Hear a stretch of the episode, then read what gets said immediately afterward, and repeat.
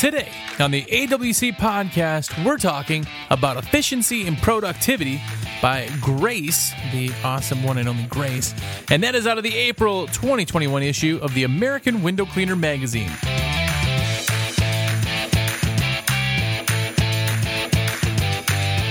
Thanks for spending some time with me today. As you know, the AWC podcast highlights a different article straight from the American Window Cleaner magazine. And if you aren't getting your monthly magazine mailed to your door, why the heck not? Uh, make sure to go to AWC mag forward slash sub to get your subscription now. It is the greatest and most awesome window cleaning magazine ever made. Every issue has loads of articles, reviews, pictures, a ton of pictures, and of course, the world famous window cleaning sticker sheet. So go to awcmag.com to get yours now. Well, we are talking about efficiency and productivity, and uh, Grace is one of the coolest people you'll ever meet. Uh, she is a woman window cleaner, first and foremost, which is awesome. And she is the stepdaughter of Craig, who is another writer. Uh, really, really good stuff. So, this is her first article that she did on her own for the magazine, and it turned out awesome. Uh, in the magazine article itself, she's basically talking about how they lay out the workflow for their efficiency and productivity. Now, there's a really big kind of concept behind that is that you change the company with the times right? The times change, the season changes literally, the needs change for the company, and you tailor things to work with it. It's really, really kind of a good idea to continue to change throughout the year. Now, I talk a lot about uh, doing a lot of planning and systemizing and things like that, but here's the thing it's more or less like not riding a bike on the asphalt. It's like riding a bike in the sand. So the direction you're going, you can kind of see where you're going, but you don't quite know the path. And that is the bobbing and weaving of business, small businesses in general. But she says, as we head into spring, organizing the schedule becomes extremely important. So first off starts and explains kind of spring, right? I work in a two person team with my stepdad, Craig. He's been cleaning almost 40 years, and I've been cleaning for about three. She says, We really take into consideration our strengths and weaknesses to organize the work in the most efficient manner. That's awesome. That's the key, right? She is short. She says she's five two, So she is on the shorter side. So there's certain things that she does less efficient than somebody who would be taller.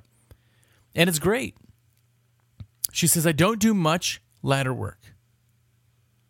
And that is because of the height. She knows where her limits are. Craig understands where he excels, and they work as a team. Now, this is always changing, and it's basically laid out for them when they get to a job. They know what they're going to do, they understand what each of them's job is, and when they get out of the truck, they don't even have to say anything. That's great. Some of the most efficient crews I have ever, ever had were exactly that. You had two guys, or girl, guy, whatever, but I've always had two guys, and the crew chief and the tech knew exactly what they did at every job.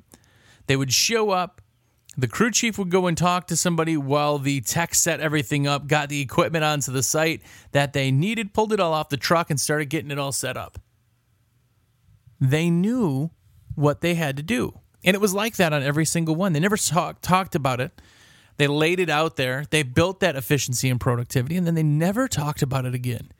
And that's really, really clever because they just knew. They had these underlying uh, systems basically in place that they knew. It helped with productivity. As she said, when we start to get closer to busy season, we lay out all of the work by month as well as the weather, and then look at possible dates to propose to clients. That's another one. They're planning for everything. That's one thing they do really, really well is they plan everything from the weather to the months, right? Lay it all out there so that you can plan efficient, efficiently. Now, one big thing that a lot of people do is that they actually will lay out their work based exactly at the moment they're getting the work, right? Somebody calls and says, Hey, I would love to get some window cleaning done. You say, Great, let me pull up my calendar. And the first available slot, that's a slot they're put in. Now, if your uh, area is large, you have to find where the same area is being done, right? Maybe one day a week, you're always in the same city. Or one day a month, you're always in the same city. Planning jobs on that cuts down drive time. What if somebody says to you, Hey, I'd love a discount. It's just too much for me? Do you say, Oh man, well, sorry about that, but let me know if you ever make more money? No. What you do say is yes, that spring scheduling is the busy season, and unfortunately, we do have to charge our premium pricing for that time. But if you can wait, I would love to get you in July 22nd. That date, I can actually knock $50 off your bill to fill that date. That's a slower time for us. Would that work for you? Well, now you've just saved that job. You've filled up a slow time, right? For us, July is always, you know, calendarically slower. And you save them some money. You save the client. That's planning for efficiency. Planning for efficiency is scheduling around different dates. I like it. I really, really like it. She goes on to say that she puts people in in different cities on the same day to minimize drive time. It's what they do. It's what we did. Over the last three years, I've gotten to learn a lot about different types of clients we have and how to handle each of them. We do not use any automated CRM tools since it's just the two of us. We're able to do that ourselves, and it helps to keep the personal connection. Now, if you're not getting overwhelmed, that's definitely something to do, right? We want to systemize what we can, but you can be the system yourself. It doesn't have to be automated. A lot of people are always looking for the more automated system, always the the the the pull a push a button and have that happen. Now, I'm a big fan of that. I think that having automation is like having another employee. You know, you can have an automated program that does something for $100 a month or $200 a month, and you can't have an employee for that. So there is a lot, a lot to kind of do with that. She says, I've learned that some clients enjoy having some small talk while we're on the job. And therefore, we account for more time spent on the job.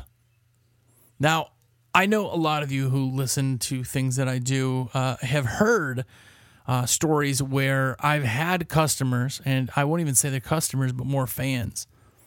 They liked our company and literally the company of us so much, I would go to the job not clean, where the crew itself was cleaning, but I would sit there and just talk. And it made their day and it made my day, and it was awesome. And we built a fan. Some people want to talk, some people do not want you to talk to them.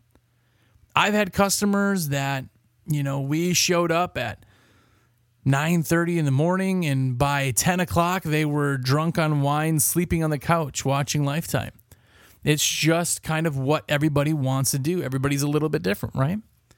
So you need to know what your customers need and what your customers want. And by doing that, you can then plan how much time each of them goes needs. Now, there's CRMs in place that uh, you can actually do customer notes, which I think is awesome. If somebody has a dog, maybe write down the dog's name. If somebody, you know, their kid is in uh, college, Maybe they really are fans and alums of a certain school, right? Using those notes helps you to build a connection with somebody. Remember, they know you and have to remember one window cleaner's name. They usually don't even remember that. But they just have to know one of you, and you have a thousand customers. So we need a little bit more help on one side of it to uh, basically remember everything that we want to. But she said, I enjoy getting to know all of our clients, and I have learned that for most of them, it means a lot of personal contact to schedule work, and that is just Craig and myself. And that's a big thing, right? You understand your customers, you understand how to schedule. This is what efficiency is. If somebody wants a wham bam be done, great. If somebody wants an afternoon appointment because their medication usually doesn't uh, really kick in until noon, I've had customers like that. We've scheduled them in afternoons every time because it worked better for them. This is efficiency and productivity, right? You have to plan for all of that. She said, learning your clients is a very important part of efficiency, in her opinion. Understanding who you're scheduling under it lets you understand how to schedule and how to schedule most efficient. She said, as I learn more about this industry and have more and more practice cleaning glass, our efficiency increases more and more. As a two person team, they're able to discuss our strengths and weaknesses and how to be productive and efficient as they can. They basically explain to each other what they do best. And then from there, that's what their focus is, is what they do best. Now, I've had short employees and I've had tall employees. And I'm telling you right now, I've had strong and weak. And the big difference is is that if you have ladder moves, the weakest or littlest or shortest of your employees may not be best to be on the outside. I've had people who were not as um, refined to go into houses. So they were outside people, right? Having the setup that way, having somebody who is more personable, who can talk better to people, who can have better customer relations, have them on the inside. Put them in front of the customers. And when you do that, all of a sudden it becomes the norm. Person A is always on the inside, person B is always on the outside. Doing it that way creates your own efficiency, it creates your own system of efficiency. I really do like this. Uh, Grace is just a really, really good writer, and Craig is also. They really do explain things uh, kind of on their own personal level, and I dig that. I really do dig that. Uh, I do love the way that they write, and it really does convey. Uh, this time of year, uh, we're recording this in um, May. It'll be coming out.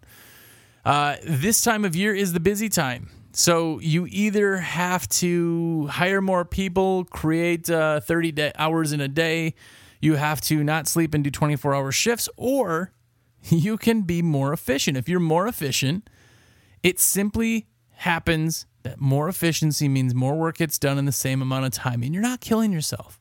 None of us want to work 13 hour days. None of us want to work 15 hour days. None of us want to work seven days a week for six months.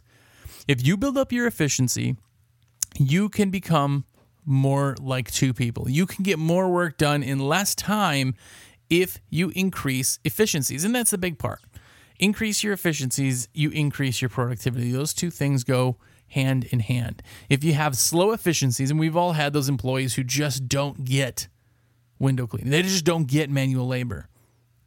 If you have somebody like that, it's going to kill your productivity.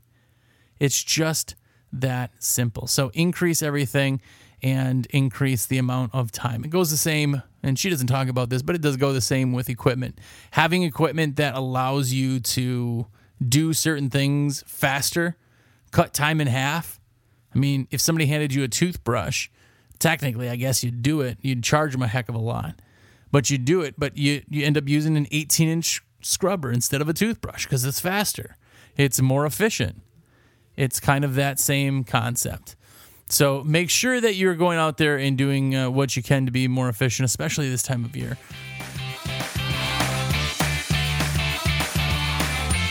But again, this was an article out of the uh, April 2021 issue of American Window Cleaner magazine. Now, this is the Squeegee Life cover.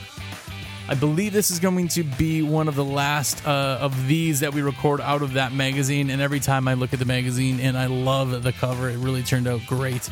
Uh, Squeegee Life is an awesome podcast uh, for pretty cool dudes and the cover's pretty awesome if I don't say myself so myself. If you haven't gotten your hands on it, there are back copies available. Go to awcmag.com and get your subscription or order your back copies, get t-shirts, sticker sheets, standalone stickers, whatever you want. If you love window cleaning, you love the magazine, you just love the industry, and you're supporting an awesome, awesome industry. So definitely go to AWC Mag. That's AWCMAG.com forward slash sub and get your copy.